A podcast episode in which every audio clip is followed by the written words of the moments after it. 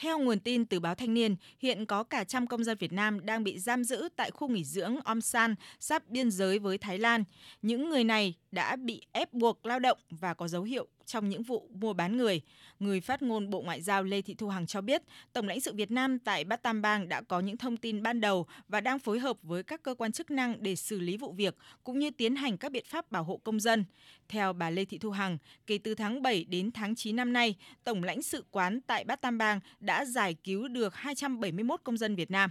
Ờ, sau khi đưa được các cái lao động ra khỏi các cái cơ sở uh, lao động trái phép thì tổng lãnh sự quán cũng đã cử cán bộ trực tiếp đến gặp rồi triển khai nhiều các biện pháp bảo hộ công dân như là hỗ trợ nhu yếu phẩm và hoàn tất các thủ tục để đưa công dân về nước trong thời gian sớm nhất. Ở trong nước thì Cục lãnh sự Bộ Ngoại giao cũng đang làm việc với các cơ quan chức năng và các địa phương trong nước để sớm xác minh nhân thân và phối hợp tiếp nhận công dân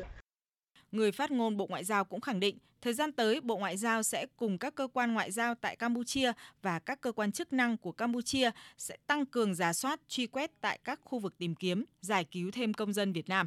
Cũng liên quan đến tình hình người lao động Việt Nam bị lôi kéo đi lao động tại một số nước ở châu Phi, Đại sứ quán Việt Nam tại Angola kiêm nhiệm Cộng hòa Congo thời gian gần đây đã nhận được nhiều đề nghị giúp đỡ từ những người lao động do họ bị phân biệt đối xử hoặc mâu thuẫn với chủ lao động về việc làm, đời sống và lương.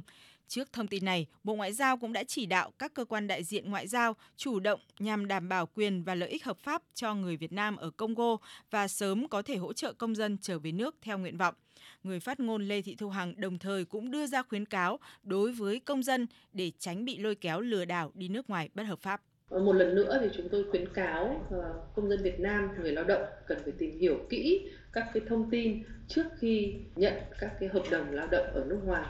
tránh để bị ờ, lừa đảo hay là môi giới lao động bất hợp pháp. Và khi có vấn đề phát sinh thì liên hệ ngay với cơ quan đại diện Việt Nam ở nước ngoài ờ, một cách trực tiếp hoặc qua đường dây nóng bảo hộ công dân.